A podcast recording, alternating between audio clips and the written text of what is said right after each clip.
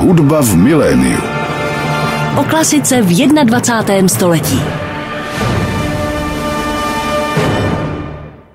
Hezký dobrý den, milí posluchači, ladíte frekvenci 98,7, posloucháte Radio Klasik Praha. No a teď začíná další díl pořadu Hudba v miléniu. Možná, že hudba dnes nebude tím prvotním tématem, ale mám radost z toho, že se vy i já dnes dozvíme spoustu nového z trochu jiného světa, ale velmi zajímavého a velmi kulturního. Mým hostem ve studiu je ředitelka sbírky azijského umění Národní galerie Praha, paní doktorka ředitelka Markéta Hánová. Paní ředitelko, vítám vás u nás ve studiu. Děkuji a přeji dobrý den. My, když jsme se domlouvali na to naše dnešní setkání, tak tím hlavním impulzem byla právě probíhající výstava ve Valčtinské jízdárně, výstava s názvem Budha zblízka. Já záměrně jsem se šel podívat předtím na tu výstavu, před tím naším dnešním setkání a když jsem se tak prošel, tak jsem si říkal, že vy musíte mít strašně krásnou práci, a že musíte být nesmírně vyklidněná. Protože takhle na mě působila ta výstava.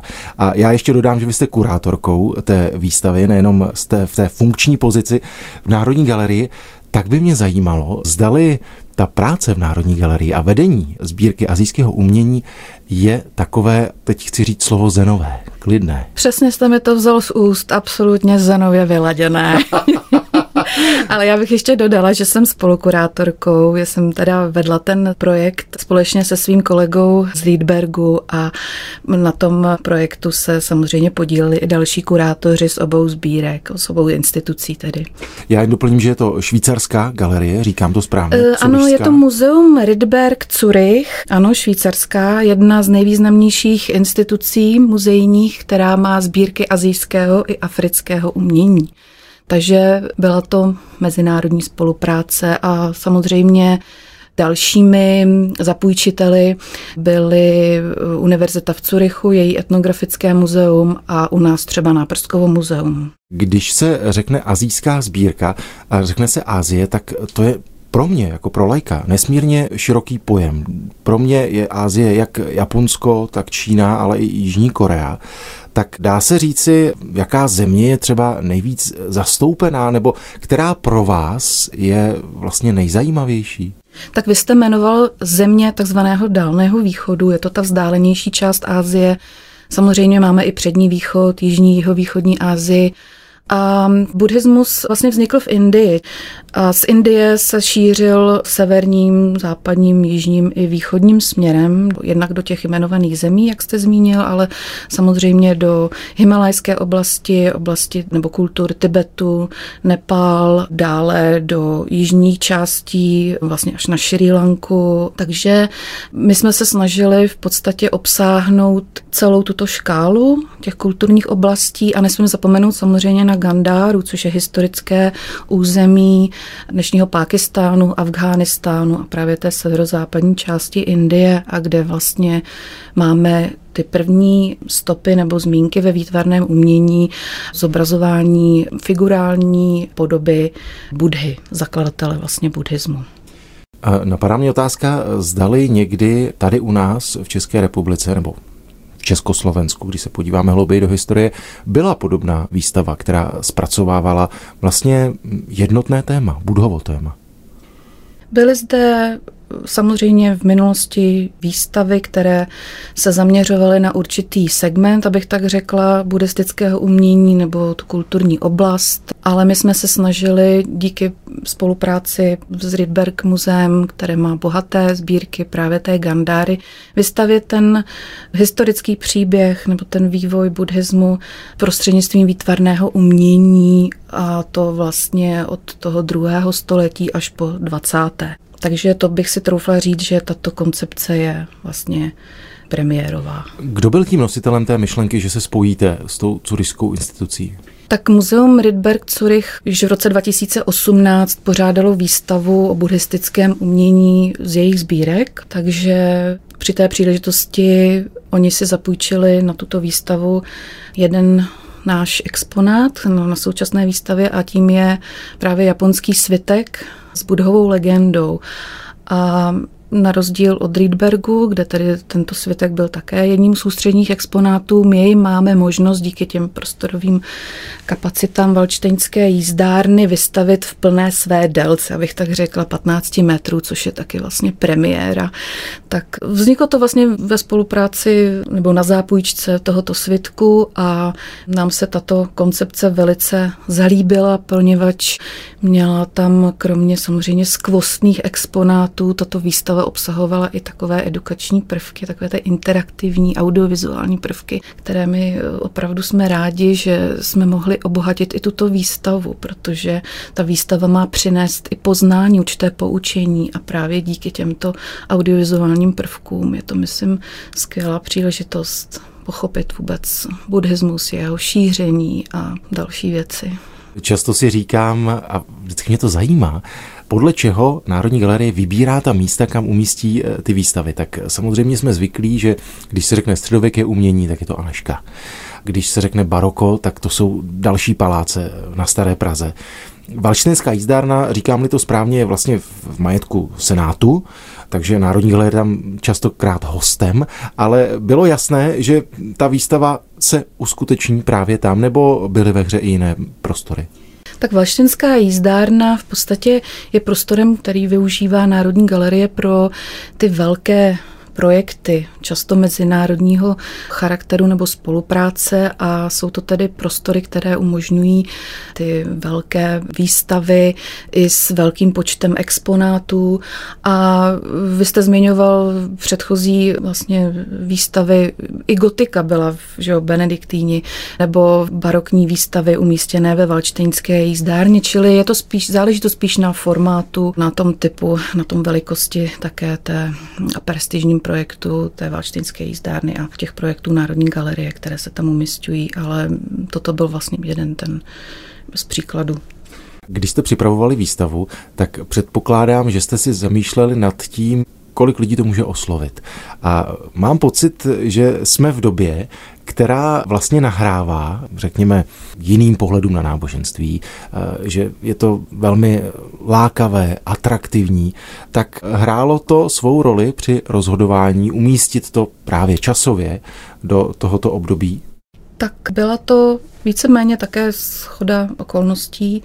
My jsme původně tu výstavu chtěli mít v návaznosti na tu curišskou verzi. Musím říct, že vlastně ta koncepce je odlišná, i když v podstatě vychází z té myšlenky Budhova příběhu a prostřednictvím výtvarného umění sdělit tu myšlenku buddhismu. Nicméně to složení exponátové je jiné, absolutně se odlišuje od té curišské verze a je to také tím, že vlastně Národní galerie nebo naše sbírka azijského umění zde má ve větší míře také vlastně své zástupce, exponáty, čili to bylo vlastně jednou z hlavních myšlenek vlastně prezentovat i sbírky buddhistického umění v Národní galerii. A samozřejmě, takže jsme plánovali tuto výstavu původně na rok 2019, ale vzhledem k situaci pandemické se tento projekt musel odložit. Když se řekne Budha, tak mě napadá otázka naprosto laická. Vlastně na té výstavě člověk viděl mnoho sošek, ale i mnoho krezeb a říkám si, čeho je víc ve spojení s Budhou? Tak ty nejstarší památky, které zachycují nebo zobrazují Budhu v té lidské podobě, tak jsou samozřejmě v sochařských památkách. Je to ta úžasná gandárská plastika. Hned v úvodu výstavy vás vítá vlastně socha Budhy v životní velikosti a pak zde máme řadu těch plastických reliéfů, které vyprávějí určité kapitoly z Budhova života. Takže samozřejmě zachovalo se díky svému materiálu spíš to sochařství. Další takovým médiem byly často palmové listy, které vlastně ještě předcházely papíru, na něž se psali, zapisovali různé tedy sutry, zápisy vlastně těch manter a příběhů, takže nedá se tak nějak říct kvantitativně, ale spíš jako záleží na materiálu a jeho odolnosti vůči času. Musím říct, že mě také během té hodiny, kterou jsem strávil ve Valeštinské jízdárně, napadla otázka, člověk, když se řekne Budha, nebo když jde tak eh, Pražskou ulicí a vidí spoustu krámků a častokrát větnamští prodejci mají ve výloze takového nějakého Budhu, nebo mají tam tu kočičku, takovou, jak, která mává tou rukou, ale častokrát eh, jsem viděl, že ta postava, ta soška nějaká, je velmi taková usmívající se, že vypadá tak jako no, velmi spokojeně, s takovým úsměvem. Ale vlastně, když jsem byl v té valčinské jízdárně, tak tam smějících se sošek jsem se skoro nedopočítal. A vlastně to jsou poměrně jako vážné výrazy ve tváři té sošky, anebo pak si vzpomínám na ty kresby z Číny, ty černobílé, které tam jsou asi čtyři nebo pět. Chcete frotáže. Ano, ano, ano, omlouvám se, že ne, neumím ne, použít ten správný název. A to jsou vyloženě zachycené postavy v takovém šklebu, nebo říkám-li to správně. Tak čím to je? Dá se to nějak rozlišit nebo popsat ten důvod toho výrazu?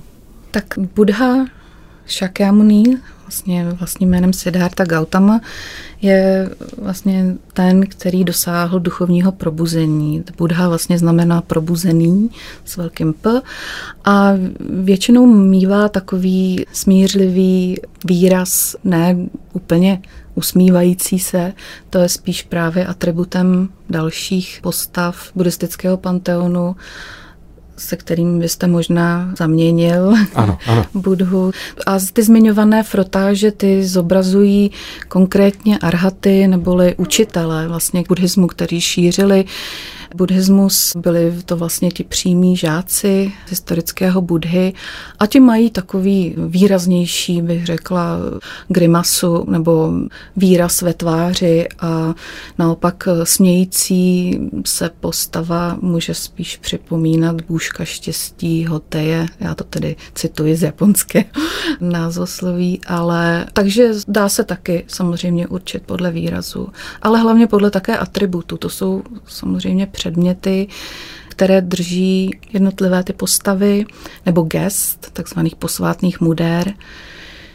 Takže podle těch můžeme také identifikovat blíže ty postavy jednoho buddhistického panteonu. Je tedy nějaký společný konsens na tom, jak Buddha vypadal? Dá se to tak vůbec říct? Tak ty portréty jsou imaginární. V podstatě neexistují žádné písemné záznamy z té doby. To jsme vlastně, Buddha že ho žil podle některé velze až 6. století před naším letopočtem, podle spíše dobových nebo současných výzkumů až třeba ve čtvrtém století, takže ani vědci, historikové se nedokáží shodnout na vlastně datech života, toho reálného života Siddharty, na to pak na podobě. A vlastně ta podoba je různorodá v určitých lokalitách, v určitých azijských kulturách. V úvodu výstavy je ten zmiňovaný kandárský Buddha a ten vám spíš připomíná takového mladíčka, který má idealizovanou podobu a způsob třeba postoje, jaký mývaly antické sochy. Takže zde vlastně nám připomíná ten dialog nebo tu výměnu kulturní, která probíhala na takzvané hedvábné stezce, vlastně obchodní spojnici, která spojovala západní a východní svět nebo ty kultury. Naopak Číně můžeme zde vidět příklady, a to je vlastně hned v tom úvodu, v té úvodní kapitole, že ten Buddha je spodobován spíš jako starší muž. V Thajsku naopak máme mladíka, sladnými tvary nebo křivkami, takže je to, záleží to prostě na oblasti, ve které byly samozřejmě ty styly výtvarné jiné a odlišující se. A to je vlastně i to poučení, že ten buddhismus má několik výrazových stylů, takže poznáte čínský buddhismus ve výtvarném umění, jak se odlišuje třeba od japonského, když je to teda bližší spíš ale větší rozdíl je právě třeba v indickém výtvarném umění nebo právě v té gandáře, takže ta rozmanitost výtvarných stylů je právě tím jedním ze znaků buddhistického výtvarného umění. My už jsme se zmínili o tom nesmírně dlouhém, a to slovo dlouhém, myslím si, že sedí pro ten svitek, na kterém je ta budova legenda, vy jste říkala 15 metrů. Téměř, má, téměř 15 bez metrů. Tří nebo kolik centimetrů. Tak my jsme tady v Čechách zvyklí na to pracovat s velkými plátny a napadá mě samozřejmě Muchova epopej, která se nějakým způsobem uchovává a převáží, ať už z Moravského Krumlova nebo do Japonska. Ale vlastně jak se uchovává takovýto svitek, jak si to můžeme představit? Tak ten svitek má jak obrazovou, tak kaligrafickou část. Jestli jste měl možnost se podívat i vlastně na ten protilehlý svitek, tak na tom konci je vlastně role. Takže ty svitky se rolují do role, bych tak řekla. A musíme si představit, že samozřejmě ten svitek je 15 metrů dlouhý, to znamená, to je ta montáž, ale na něj se vlastně přimontovali nebo umístili obrazy menšího formátu, které se vlastně seskupily za sebou, čili na tom svitku máme 24 obrazových výjevů různého formátu, obdelníkového, některý je třeba 50 cm dlouhý, některý jenom 30 a tak vlastně vznikaly a skládaly se ty jednotlivé výjevy tak, jak se odehrávaly ty kapitoly v Budhova příběhu. A právě na tom svitku, konkrétně na tomto exponátu je zajímavé, že při této montáži, jak se upevňovaly tyto obrazové výjevy, nebo ty obrazy na tento svitek, tak v určitých částech došlo k chybě. To znamená, že některé kapitoly nejsou úplně ve správném chronologickém pořadí. A my jsme tento svitek nechali zdigitalizovat, naši fotografové ho báječně nasnímali a ty jednotlivé scény jsme poskládali, zeditovali prostě do toho správného pořadí. Čili mm, vy si můžete buď na webových stránkách nebo prostřednictvím naskenování toho QR kódu ve výstavě prohlédnout na webových stránkách ten již naskenovaný správně tedy svitek a Můžete si takzvaně i nástrojem Zoom vlastně zaostřit, zvětšit si detaily, což vlastně na výstavě úplně není možné, protože i díky, nebo kvůli bych řekla, tomu, že ty svitky nebo obrazy na papíře musí být pod eh, takovým snížením osvětlením. Eh, takže to je někdy takové těžší možná vidět úplný detail, takže právě díky tomuto internetovému prostředí my můžeme krásně vidět eh, detaily několikrát zvětšené, takže to bych doporučila. Jsme na hudebním rádiu, tak eh, se nemohu nezeptat na hudbu spojenou s výstavou Budha zblízka, protože tam hudba zní v rámci, a teď nevím, řeknu to správně, těch zvukových sprch, pod které se člověk postaví a může tam slyšet různé zvukové záznamy, tak samozřejmě Galerie je prvotně tím vizuálním prostředníkem pro to nabídnout divákům ty své poklady, ale jakou roli třeba hrála hudba při přípravě té výstavy? Myslím, že toto je šťastný příklad toho, jak se právě snoubí ta audiovizuální složka. Jste zmiňoval ty zvukové sprchy, to je taky náš takový premiérový prvek ve výstavě a to vlastně návštěvník má možnost si po touto zvukovou sprchou vlastně zaposlouchat do recitací různých suter například. To je v kapitole, která nám zobrazuje různé rukopisy, kaligrafované a tištěné sutry nebo i nekanonický text na palmových listech. To je právě jeden z těch nejvzácnějších exponátů. A zde v tomto koutku nebo v této kapitole vy máte možnost se zaposlouchat do nevím, barmského, větnamského recitování. Oni jsou to vlastně jako, jako zpěvy, že? Tak to je vlastně ta další vlastně složka, ta audiosložka právě toho, jak se ty, ty texty čtou, to, co tam je napsané, takže zde se krásně snoubí ten význam toho daného předmětu, té sutry. No a pak samozřejmě k dokreslení takové atmosféry, například v tom tibetském nebo v tom Vajrayanovém směru, tak tam jsou v podstatě zpěvy se chrámové. A ještě bych zapomněla málem na zvukovou sprchu, která je v kapitole věnované zenovému buddhismu, buddhismu. Tam jsou recitace takzvaných koanů, to paradoxní hádanky, na které vlastně nemáte jednu odpověď, nebo na ně neexistuje žádná odpověď. A ty koany vlastně vám tam také doplňují ten zenový přístup buddhismu a této tradici tedy. Mým dnešním hostem na Klasik Praha je ředitelka sbírky azijského umění Národní galerie Praha, paní doktorka Markéta Hánová a také spolukurátorka právě probíhající výstavy Budha zblízka. Paní ředitelko, tak my jsme mluvili o tom, že jsem se šel podívat na tu výstavu. Co mě také zaujalo, byly ty dva řekněme, balkóny, ty ochozy, které jsou součástí, neoddělitelnou součástí valštěnské jízdárny. Říkám-li to správně, tak jedna část je ta relaxační zóna, na kterou se vyjde po schodech a potom je ta protilehlá část, kterou nejvíce ocenila má dcera, která si tam mohla hned začít skládat origami, tak předpokládám, že v dnešní době, v roce 2022, je tohle vlastně neoddělitelnou součástí každé dobré výstavy, aby tam byla nějaká interaktivní složka a myslelo se i na děti. Na děti a na dětského návštěvníka my se samozřejmě snažíme myslet a nezapomenout. A právě i pro děti je určena tato výstava, aby se setkali s dalším vlastně světovým náboženstvím a buddhismus je jedním z těch nejstarších. A tak například na balkóně, jak jste se zmínil, si děti a nejenom děti můžou složit japonskou technikou skládání papíru origami lotosový květ, což je jeden ze symbolů buddhistických. A vlastně motiv lotosu si mohou návštěvníci i otisknout pomocí slepotiskového razítka, takže si mohou odníst nějaký si takový menší suvenýr. Máme tam i zajímavý objekt, origami objekt, eh, složený z několika desítek papírových lotosových origami.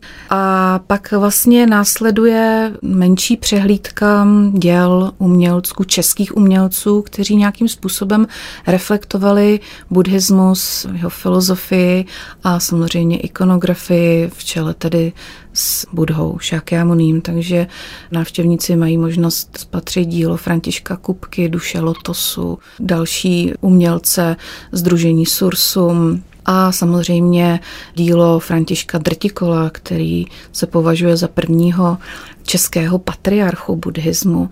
A máme zde i několik pohledů dobových fotografií od Josefa Vaniše, který měl možnost spatřit Tibet ještě před čínskou invazí počátku 50. let a vlastně dobové fotografie jeho svatosti 14. Dalajlámy při první návštěvě v roce 1990, kdy se setkal s ex-prezidentem Václavem Havlem.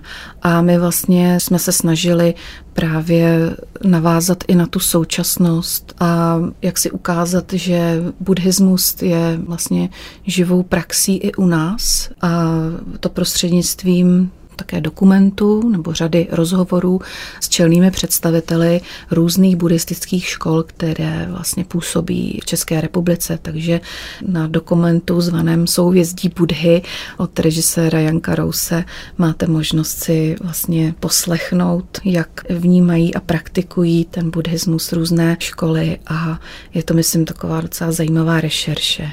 Co mě také zaujalo, a vzpomínám si, že jsme o tom mluvili i u nás ve vysílání, i ve zprávách, bylo propojení výstavy Budha zblízka se cvičením jógy. Teď si nevzpomínám, v jaké pravidelnosti se tam střídali učitelé jógy, víceméně ta nejznámější jména učitelů jógy, tady u nás v České republice, myslím, že tam byla Zuzana Klingrová, Václav Krejčík, tak to mi přišlo jako skvělý nápad, jaký to mělo ohlas.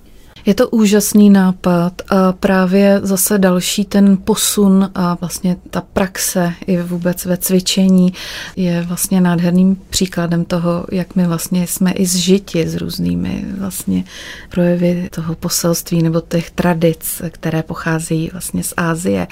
A Ty kurzy probíhají, tuším, že každý druhý čtvrtek. Nicméně, aby byla přesnější, podrobný program, ať už jsou to právě tyto kurzy jogy nebo komentované prohlídky, i vlastně online přednášky jsou samozřejmě na našich webových stránkách, kde máme i k této výstavě speciální stránku, takže srdečně zvu k návštěvě.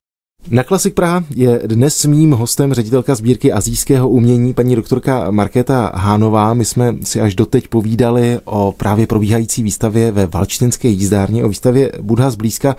Já jsem vás představil samozřejmě jako ředitelku sbírky azijského umění, ale nezmínil jsem, že jste japanoložka, takže předpokládám člověk se silným vztahem k Japonsku a říkám si, zdali to člověka v té funkci neovlivní. Tak ano, já jsem původ, nebo mé původní vzdělání japanolog, vystudovala jsem i dějiny umění a zabývám se japonským uměním, které je velice široké, takže na této výstavě jsem přistupovala, ano, z toho pohledu japanologa a víc jsem se věnovala odborně tomu japonskému umění. Když se podíváme do těch azijských sbírek, tak vlastně jakou položku tam má Japonsko, jak silně je zastoupené a vlastně jak se třeba nakupovala díla, jaké byly akvizice těch japonských věcí? Tak v japonské části naší sbírek je vlastně zastoupeno Japonsko, co se týká počtem exponátů. Je to samozřejmě nejsilnější složka, poněvadž tam tomu číslu hodně nahrávají dřevořezy. Samozřejmě druhou početně nejvíce zastoupenou sbírkou je sbírka čínského umění, ale tam je to zase, co se týká kvality, bych řekla, na předním místě. Další soubory jsou také významné, například soubor tibetských buddhistických obrazů, kterým říkáme thanky. Na výstavě vlastně také máte příležitost spatřit jich několik. To je velice silný soubor.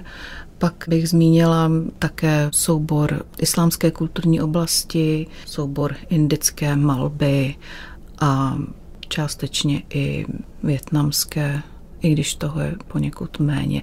Ale co se týká vlastně původu sbírek, tak to je velice takový rozmanitý příběh. Samozřejmě ti sběratelé už existovali dávno před vznikem samotné sbírky azijského umění. Tenkrát vlastně to bylo oddělení orientálního umění, které vzniklo v Národní galerii v roce 1951, ale vlastně dá se říci, že ty sbírky pocházejí ze sbírek, které se formovaly někdy na přelomu 19. a 20. století a pocházejí od individuálních sběratelů. Také vlastně na výstavě my zmiňujeme ty nejhlavnější postavy, ty figury českého sběratelství azijského umění, potažmo buddhistického a jím je samozřejmě Joe Hloucha, Josef Martínek, Vojtěch Chytil, ale další, například uměnovědec, teoretik umění V.V. Štech nebo fotografové bratři Formani. Takže je to vlastně celá škála i těch umělců nebo literátů, vědců, kteří vlastně sbírali to umění a od nichž Národní galerie buď ty exponáty nebo ta díla získala nákupem nebo darem. Samozřejmě máme zde i historii poválečnou, kdy vlastně Národní galerie jako celek vlastně získávala různé soubory, například převodem z různých institucí a tím myslím i převody, které vlastně byly řízeny centrálně v 50. letech, čili takové nechvalně známé konfiskáty, které se z části také vracely po revoluci. No, takže ta historie je opravdu různorodá. Je to vlastně jeden z našich badatelských cílů a je stále probíhá zjistit co nejpřesnější sběratelskou provenienci. Dá se zmínit jedna položka, která je, řekněme, nejvýznamnější nebo nejhodnotnější? Myslíte na výstavě? Nebo... Myslím v rámci celé azijské sbírky Národní galerie. Tak záleží z jaké perspektivy na to nahlížíme. V rámci těch různých souborů sbírkových, například v Číně je významný soubor čínské tušové malby 20. století, v japonském sbírkovém celku máme například teď bych zmínila Zenovou malbu a kaligrafii, která nám tedy doputovala v nedávném čase a tomuto celku my se budeme věnovat v následující výstavě v květnu.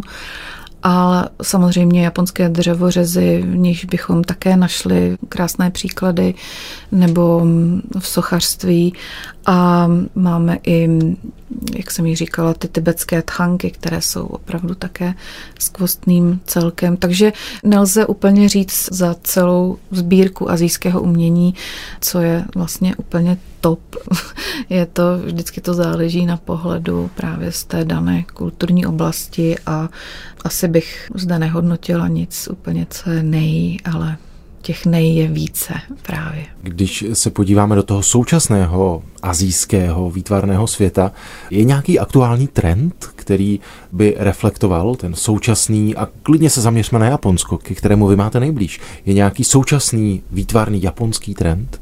v malbě nebo v sochařství, nebo v čem myslíte?